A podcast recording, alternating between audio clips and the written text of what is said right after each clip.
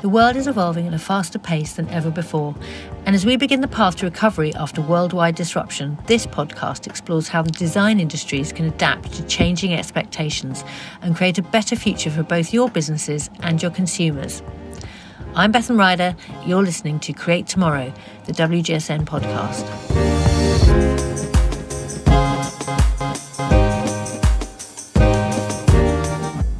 Hi, everyone, and welcome to episode 36 of the Create Tomorrow WGSN podcast, which I've been very much looking forward to because it's all about sex. At WGSN, we've published a few reports recently on the site around the shifts and strategies in selling sex on Insight, sexual wellness on Beauty, and inclusive sex tech on our recently launched consumer tech platform. It's always been a hot topic, but what's exciting is that the sexual conversation is expanding and there's a shift towards more open, honest, and diverse conversations, depictions, and explorations of sex and sexuality from a multiplicity of viewpoints. So, with me here to discuss why this is happening and what it means for brands and consumers are some of our WGSN experts. We've got Nick Paget, Senior Strategist on Menswear. Hi, Nick. Hi, Bethan. How are you? Very good. I'm, I'm, I'm, looking forward to this. And we've got Claire Varga, our head of beauty. Hi, Claire. Hello. I'm really looking forward to this. Thank you.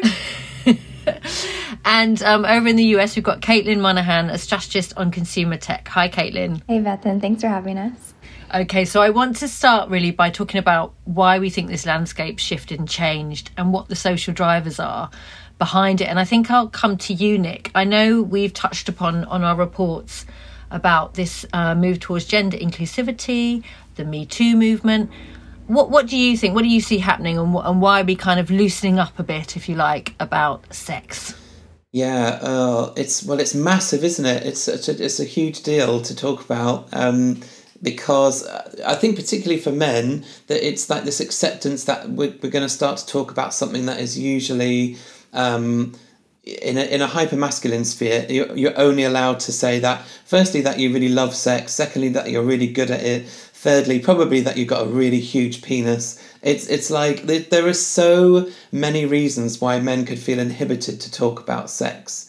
Um, and finally, some of those things are starting to be broken down. And I think you know, a lot, there are some things happening in tandem, right? So there's, you know, people are more uh, particularly men, are more able to talk to other men, and particularly other, you know, gay, maybe they're gay men, and have much more frank and honest conversations that, you know, that wouldn't have been able to happen before. So, and and I think it's because it's kind of enabled by the fact that men are talking much more about their mental health, their emotions in general, fashion, everything has stopped. You know, they, they've stopped being topics that are no go areas for men because they're starting to stop just being two dimensional characters and, and they're starting to live much more authentic lives, which is better for everyone, isn't it? Yeah, I mean, I think. Um, certainly, I would say um, a big nod to Sex Education, the TV show, which um, to me, I think our report about sex positivity came out really and, and, and drew upon that same kind of positive view of all the ways and, and kinks of sex that people can have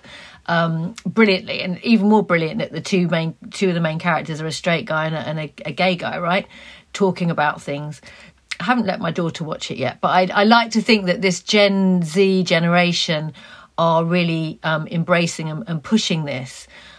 Claire, you um, are on beauty. You talked a lot about sort of the touch starvation during the pandemic. Do you think we're seeing part of this as well as a kind of like liberation from our sort of touch starvation during lockdowns?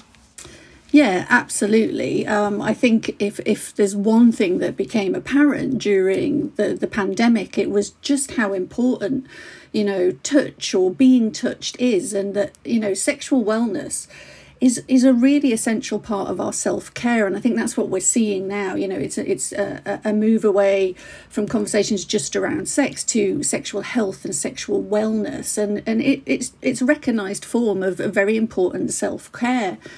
I mean the category was growing really heavily before the pandemic, but obviously it is a pan, it is one of those categories that's been really accelerated by the pandemic we all had a lot of time on our hands. you know, there's no doubt about it. So, but one of the things that that, that gave us was it, it allowed people to sort of um, experiment and, and rediscover things and and really just explore their own intimate well-being. Um, and whether that was you know on their own with other people, whether it was in real life or virtually, but there was a lot of exploration um, going on. So as I said, I, think it really helped us understand the, uh, the importance of, of, of sex and sexual wellness in terms of both physical and mental well-being, and that really changed the sort of narratives that were going on around sex towards you know the importance of uh, intimacy and pleasure and joy. You know, it, it became quite a joyful thing, and and I think you know Nick sort of alluded to it as well that there is that you know a lot of the stigma and the nudge nudge wink wink sort of conversations around you know um, sexual wellness products um, they, they've sort of gone away and we're sort of now seeing brands you know explore and, and help people explore and sort of discover things in a very safe very welcoming and very inclusive environment. So it's it's been a, it's been a real uh, interesting time actually. One of our statistics stats actually is that the sexual wellness market will potentially uh, reach a global value of 125 billion dollars by 2026 so it's clearly um, a category for people to think about.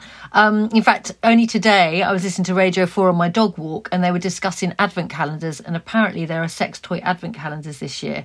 Um, and the brilliant thing about them is that they are inclusive and they are for every type of um, sexual persuasion. Yeah, we've talked a lot about the fact that you know people are you know this this sort of normalizing sexual wellness products, and it's also like putting them on par with all your other everyday essentials. So on par with shampoo or your favourite moisturiser, you know.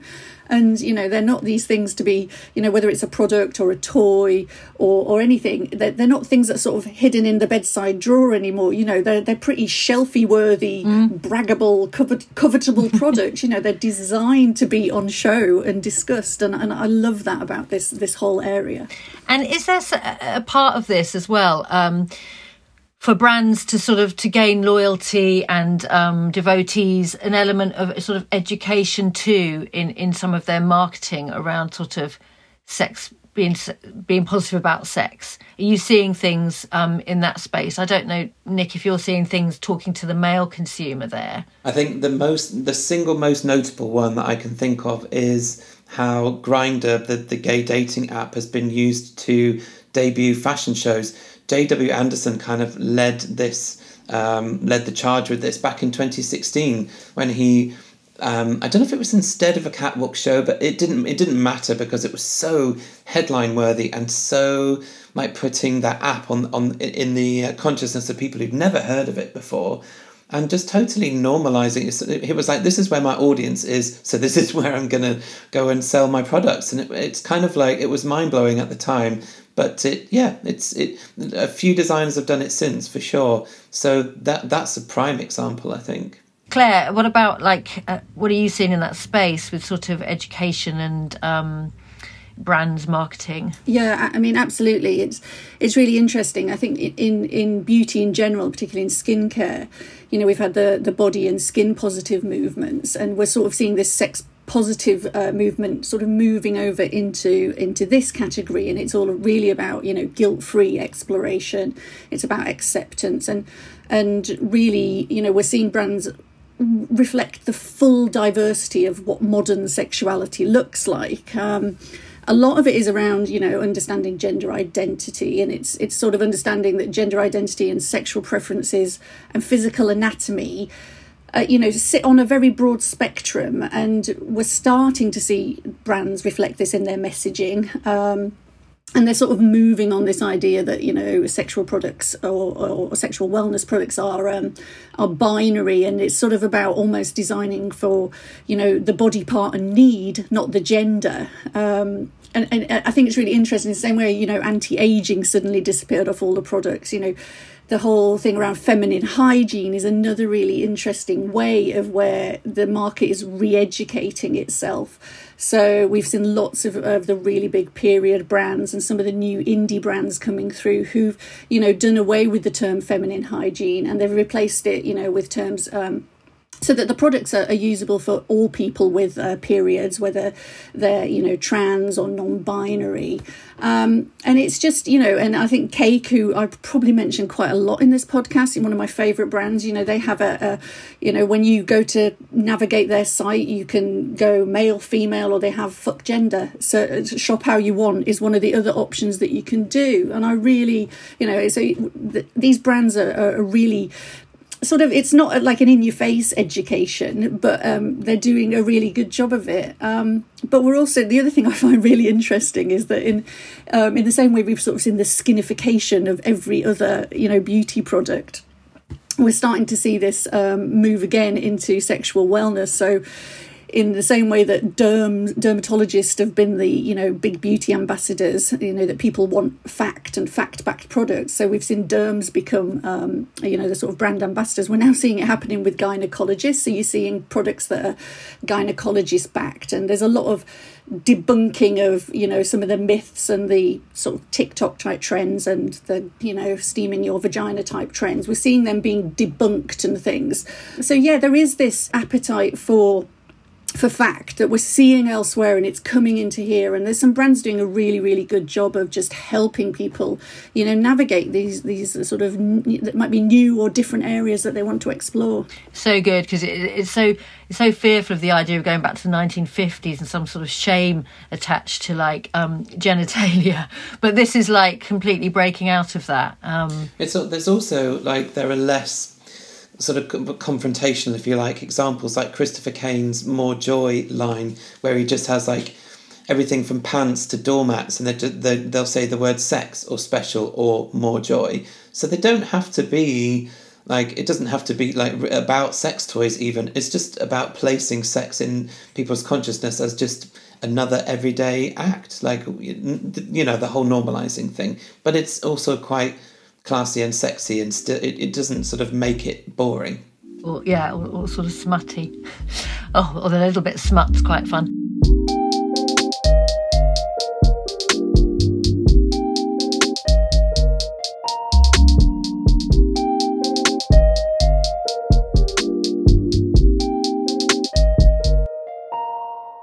I, I, like that we're in not you know we've we've seen this a lot in in fashion this moving away from the binary framing.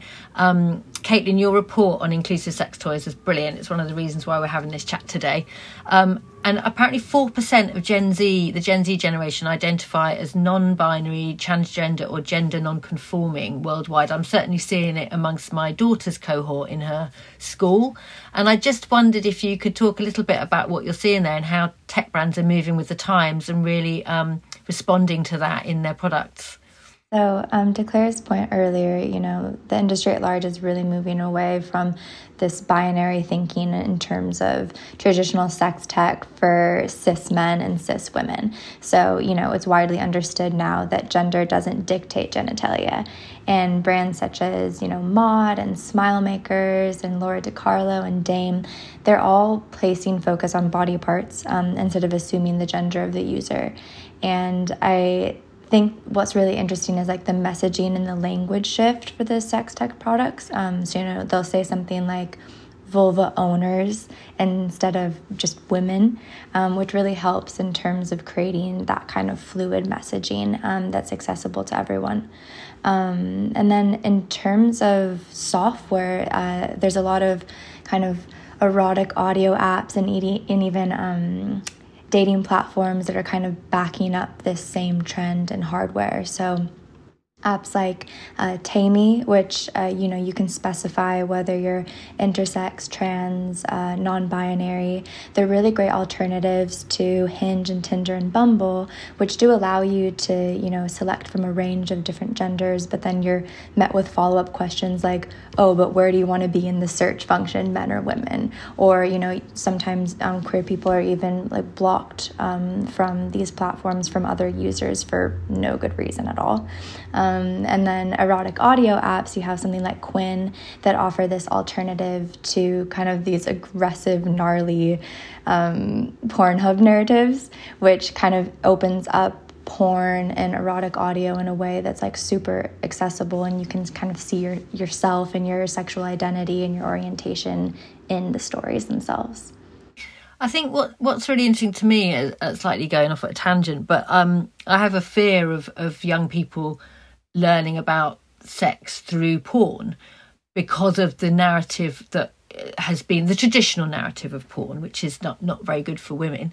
Um, but are, are we seeing here a change in in porn narratives as well? Know this is slightly off topic, but is that because I know on TV now, I'm going to be really frank, you don't really see people um, you don't really see men receiving oral pleasure anymore. You see a lot of women receiving it, and that seems like a big shift culturally.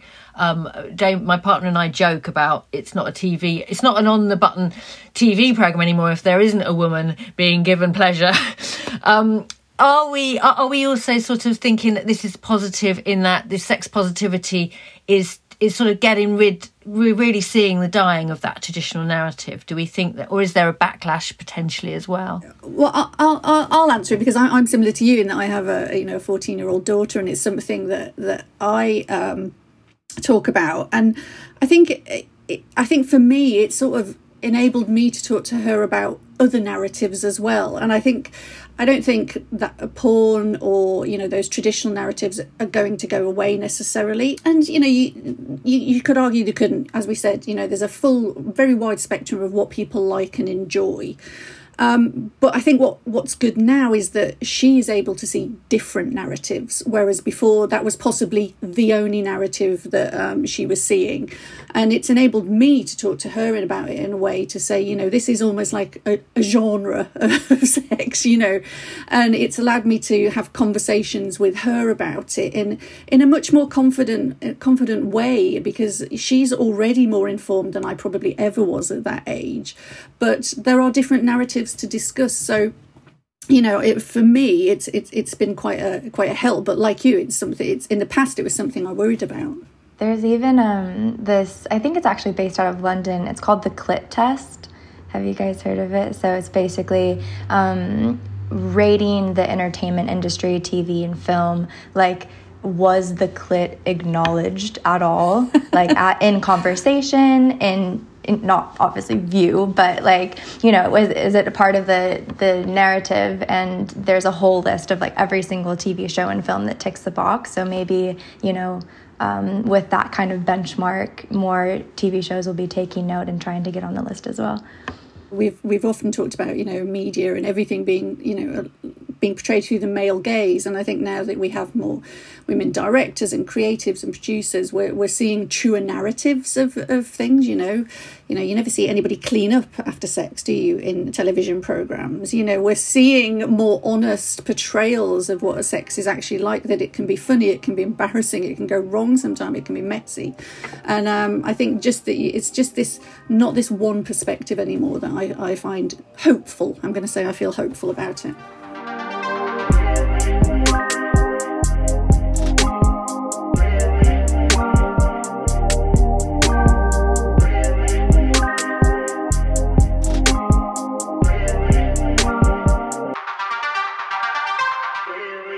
I thought what was um, interesting as well in your report, Caitlin, and, and I was going to ask Nick about this is um, the sort of how some of the sex toys sort of making if you like, straight men realise that things that gay men find pleasurable, they will also find pleasurable. Like there's um, some sex toys that um, touch upon the prostate and things like that. And I think you see in that breakdown, you think that's part of it all, Nick, too, with um, people just getting less hung up about gay sex, straight sex for men. Yes, uh, it, it's it's like I said. I just it, that dialogue is allowed to be more open than it used to be, and I think, God, it's not like straight men weren't ever watching gay porn before. It's just that now that you know, there's a small, exactly. there's a slight chance in the right conversation that they might admit that they do. Um, and of course, they're experiencing things in real life that they weren't letting on they were experiencing before. It's just that now it's much more okay to talk about it, and it's creating an industry around it. Obviously, um, rightly so. But yeah, it's like like so many of these things, like the existence of trans people, we're just acknowledging things now that we're acknowledging that they exist. Whereas before, we like to brush all this stuff under the carpet and marginalize people and leave them flapping in the wind. Whereas now, I mean, to just to go back to the sex education, this the recent series that has just been on no spoilers but like it was a whistle stop tour of every every kink every gender identity every uh, you know every sexual every kind of sexual relationship you could imagine. It was like they had a checklist of things they were keen to talk about and and and contextualize and normalize. And i think it was amazing for that because there have been there is a precedent. Like there have been things like queer as folk where you saw queer relationships and at the time, I think it was the right way to go personally. They set out to shock. And my God, they did. I was I literally watched it and prayed my parents weren't watching it because I did not want to discuss it with them. But sex education is different. I'm not saying it, it's easy, but it's it doesn't set out to, you know, stick two fingers up at people. It's it sets out to, to start a conversation. My goodness, I sobbed in the last episode. Anyway, um, so let's talk about um, the categories of product that this is kind of leading to a bit more. Um, in beauty, I know you've done some reports on, on this, Claire. Um, can you tell us a little bit about some of the new things? I know the menopause is out in the open a lot more now as well. Yes, thank goodness. I know a subject very close to my heart. Thank you. But yeah, uh, um, it, it, has opened up a lot of, of new categories. You know, it's gone beyond sort of you know lubes. That was it, wasn't it? There was sort of that. That was your sexual wellness products. So you know, perimenopausal and menopausal products. Um, you know, people uh, experiencing those they need they have very specific sort of sexual needs. So there's a lot of products that help with everything from you know vaginal dryness to low libido. Um, so there's some great brands like Womaness and um, uh, Taboo who are doing some really good products around that. But it, it's also interesting because that sort of opened it up for people, for older people as well. You know, there's a lot of people in their 60s, 70s, 80s, you know, still interested in sex and enjoying sex. So a lot of these products are helping people sort of continue that intimacy into, into later life, which is really important. Um, we talk we love we love a new beauty moment as you know on beauty and i think that's one of the other things that that sort of helped to come out in the the pandemic as well and there's a lot because there's a lot less focus on the act of sex itself there's a lot of new products that are um, for sort of pre and post sex those those are the beauty moments so there's a lot of products that sort of help you get in the mood and by that i don't necessarily mean aphrodisiacs although, although there are a lot of functional fragrances that sort of work around that. But there's like Maude have done some great bath uh, uh, products that are designed you know if you want to bath with somebody or shower with somebody pre-sex so you can sort of get ready and you can wash each other um, and there's some, you know, it, it's just some really massage candles, just really nice products that sort of are about intimacy that are in this wellness space. And and I think you know, it's just people have had the time to rediscover foreplay. You know, that time in the pandemic, we we were allowed to, um, you know. Uh, discover that and as I mentioned earlier, you know, sex can be a little messy at time, and this is some, you know, these frank conversations have sort of have opened up this up as a product category. So um, there's a lot of, uh, you know, there's still going to be a lot of focus on hygiene as well. So there's some really great products that are, are designed to make sex, you know, in, in, intimate and clean and safe and as discreet as possible. And so you've got brands like Future Method who have done products that are for like post-sex cleanup and things, and there's intimate wipes and again you know sanitizing sprays that are designed for you to um, clean your toys and things post uh, post sex so there's this sort of this pre and post thing is really interesting as well and the conversations that are happening around that and and these products that are designed you know specifically to sort of help with that. And they're very honest and very candid. I wonder claire whether the fact that lots of people have been working for her, from home in lockdown whether there's been some sex snacking going on as well people not perhaps not restricting it to like I don't know bedtime, but um, maybe well I, maybe there's a bit of that as well. I couldn't possibly comment, Beth, but I'm not in any hurry. Not any let's, of us, obviously. We're all say, hard at work. Yeah, let's just say I'm not in any hurry to go back to the office. Thank you.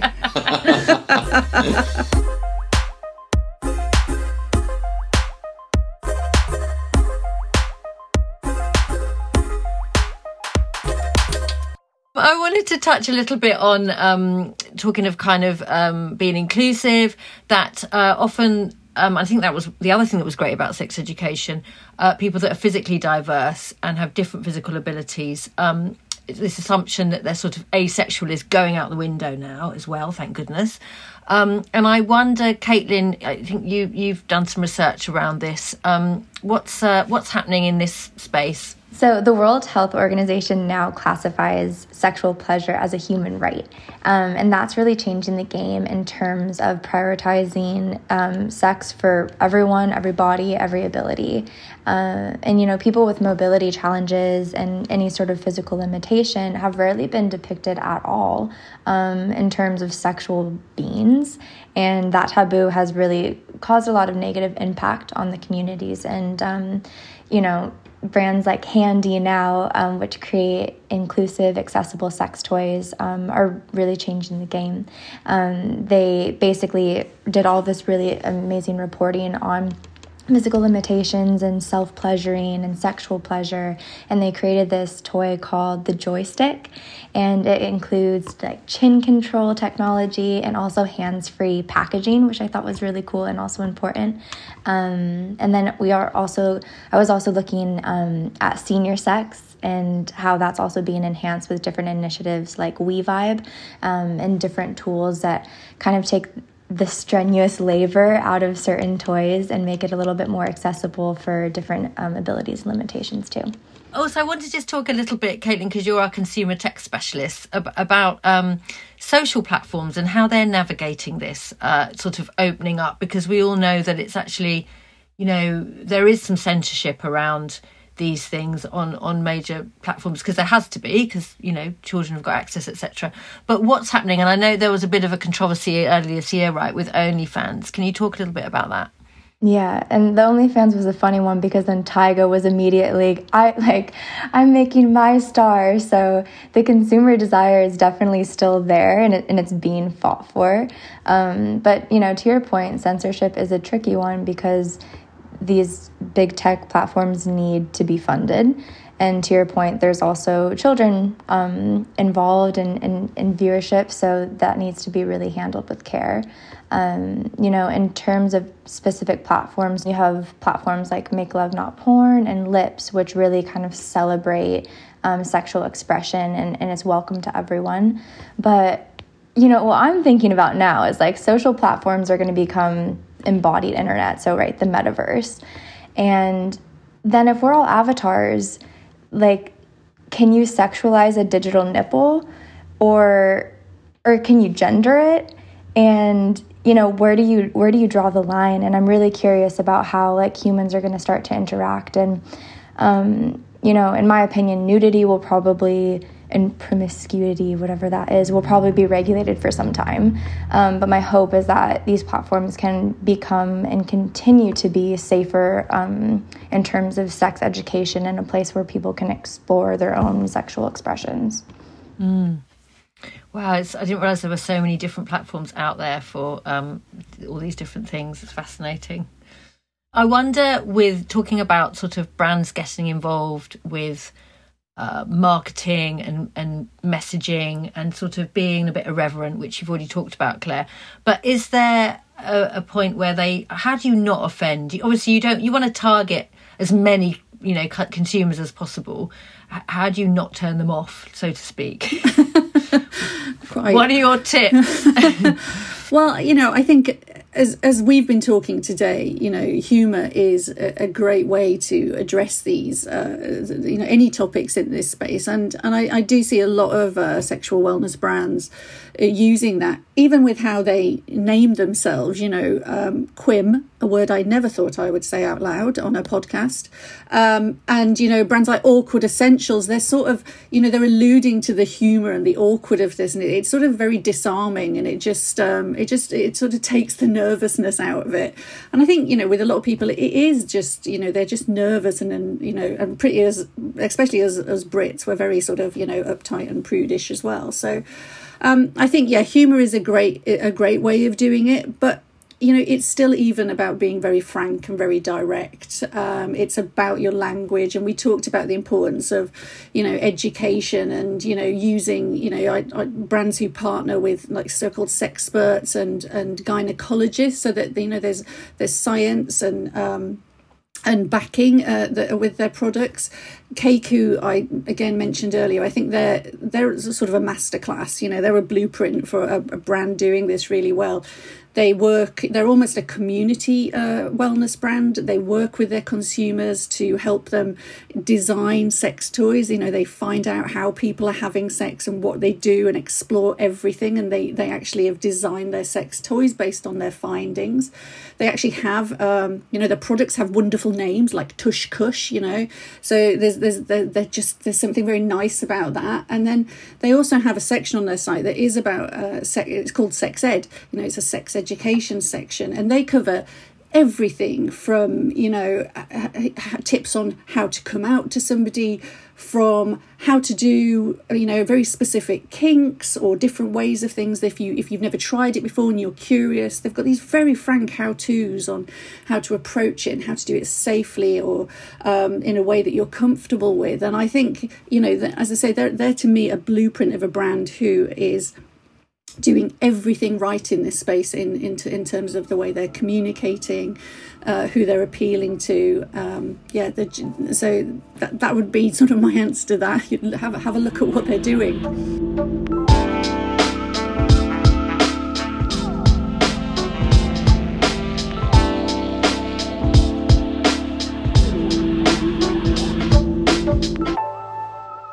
I do want to touch upon the fact that we're in um, the UK and some areas of the world are less um, uh, open about about these things. And I just wondered, it's obviously different stages of evolution in different world regions.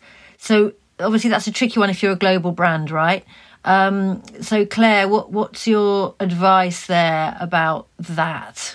Yeah, it, it is tricky for brands, and it, it's something that when we're writing, we're also mindful of that we, are writing for a global audience, and that you know we we have to respect that you know uh, different cultures have different attitudes towards sex. They're at different places on their journey and in some places there's there's laws and legislation in place that where you know certain practices are still considered illegal so you know, brands do have to be very aware of what's going on in the countries that they're they're selling in and you know um, and and and work within that um, we, I think, you know, China's really interesting. I, I ahead of the podcast, I, I, checked, uh, I spoke to my uh, colleague in uh, Singapore about this, and you know, she was talking about how Asia Pacific, where uh, um, particularly in China, where um, it's been a quite uh, uh, conservative mindset towards sex, that that's really changing, and the, the, the younger generation in China are really sort of exploring uh, sexuality, and I think uh, the online sexual wellness market sort of doubled year on year last year. It was you know fifty percent, so there's a real interest in in that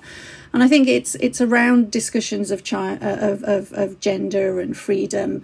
Um, but she was also saying that the, uh, the the the change to the three child policy in China has also allowed people to explore more, and they're more interested in sex, even if it's just from a point of view of procreation. You know, so um, she said it's it's a very interesting uh, uh and, and, sort of yeah, definitely tracking and going in the same way. Um, elsewhere as well, you know, uh, India saw demand for sexual wellness products go up like 65% last year. So there's a lot happening around there. And we've also been looking at the Middle East as well, where you know, traditionally women have very little sex education, um, even around their sexual health as well. But we're seeing that um, move on. And there's a great platform called um, uh, Mo- uh, Moj, I think it's pronounced, um, and they're educating women about their sexual health and their wellness. So, I think what brands need to do is just you know be aware of what's where certain countries are, you know where certain cultures are within their um, sort of sexual wellness journey. Be respectful of that.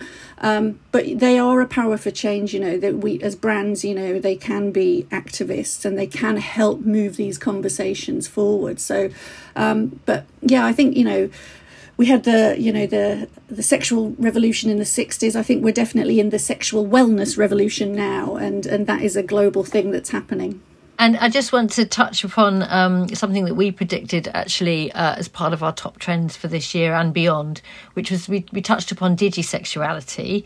Um, and I just wanted, you are our VR, AR expert, Caitlin. I mean, I, I, the possibility is slightly blowing my mind. The idea of you maybe being into in an immersive, I don't know, uh, sexy party, and you could have haptic things that meant you could feel like you were touching someone. What what's um what was going on? It sounds like there's some interesting things happening or could be happening there.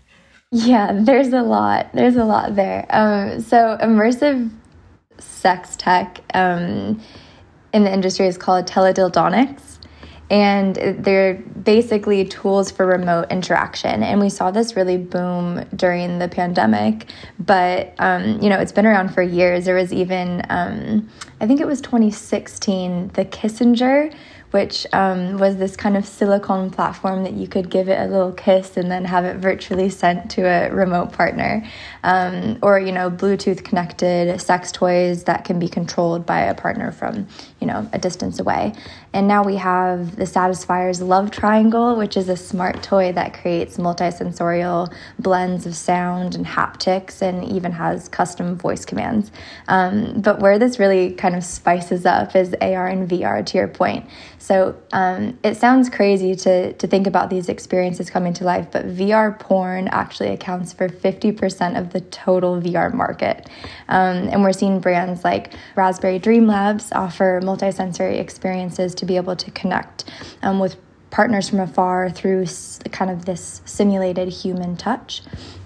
Um, but one thing that I think is great about VR sex, even though it seems a little bit futuristic, is that VR sex is safer. Um, you know, it gives autonomy back to and safety back to sex workers because they're able to kind of, you know, engage with their clientele um, in in a safe way. Um, and then it also just lets you explore. You know, if you're someone who's bi curious and you know you're looking to um, have kind of a sexual experience with the same gender, but you don't you know you might not be ready to do it um, IRL. You can you can hop into these different um, platforms and you know kind of explore explore your desires, explore your kinks um, in safe and positive ways. And then going back to digisexuals, that's really where our relationships, sex, and identity intersect, intersect with technology. Um, and as it becomes more integrated into our lives in the future, you know, we'll look to kind of heightened extended extended reality experiences. Um, you know, to my point earlier, digital twins being sexual beings, and even the expansion of robotic relationships, which I touched on in my report, um, kind of touching on the fantasy that we've been talking about in like for decades in, in sci-fi movies and everything. Um, so like brands like Gatebox and everything uh, will probably expand more, and we're going to be seeing a little bit more kind of robotic human interaction in the future. Fab. Is it always going to be? Do we think? Um, a remote thing. I mean, we, we're talking a lot on the site about experiential retail. Is there going to be a time when these two things collide? Yeah, I mean, I think to your point, you could still use VR headsets or extended reality hardware you know, in partnership with a physical partner. Um, you know, I haven't seen too many brand case studies uh, that depict that yet, but I don't see why not. And it could, you know, spice some stuff up. You could be animals or avatars or have different sensory, the different senses going on. So yeah, there's a lot there. I guess it also does away with the, you know, virtual sex does away with the pro- problem of who gets the wet patch as well. You know, um, there's there's, there's lo- lots of advantages I'm seeing here. Hundred percent. Oh my god, we need to wrap this up. That's almost the perfect thing to end on. But I did want to ask one more question, really, which is to all of you or whoever wants to answer it. Um, if a brand or a designer is is wanting to kind of create a product in this space or launch a new startup in this space? Have you got some words of advice? Um, and we'll go, I don't know, Claire, do you want to go first? Yeah, I think um, I think post pandemic, you know, we, we, there's a lot of uh, intimacy nostalgia going on. We're we're sort of looking back to those halcyon days where we could have, um, you know, uh, you know, interact quite freely, and I think there's um, a lot of uh, there's an there's an opportunity here for for brands to create products that allow people to reconnect safely.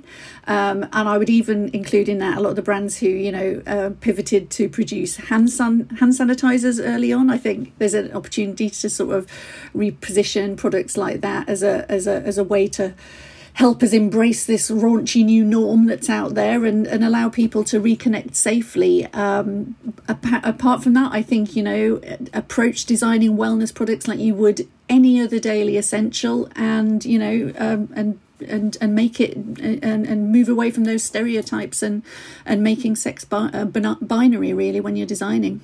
Caitlin, have you got if if it's a sort of maybe a tech company? Yeah, hundred percent. So I totally agree with you, Claire. Um, accessibility and inclusive and inclusivity have to be you know top of mind from design user experience packaging and even you know beta testing on as many bodies and identities as possible. And then in terms of intimacy i don't think people kind of inherently connect technology as intimate, right? It's kind of like a dichotomy. Um, but the sex tech industry is really changing those ideas. And I think it will be really interesting to see how tech can solve intimacy challenges.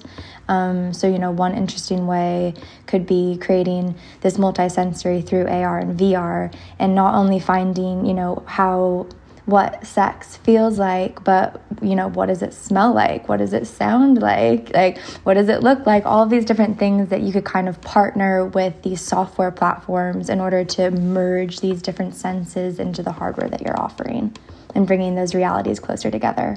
And Nick, what about you? Um, I would just say that the aim should be to try not to alienate anyone as much as these probably are to a degree kind of specialized products. Um, you know, considering a, a, a, kind of bigger spectrum of masculinity that is being discussed in a lot of societies at the moment, that should enable a conversation around just creating products that are more accessible for more different kinds of men. And that, as a narrative, um, ought to create a better commercial opportunity. I, I, I, would have assumed really to to appeal to a wider group of consumers. Why wouldn't any brand want that?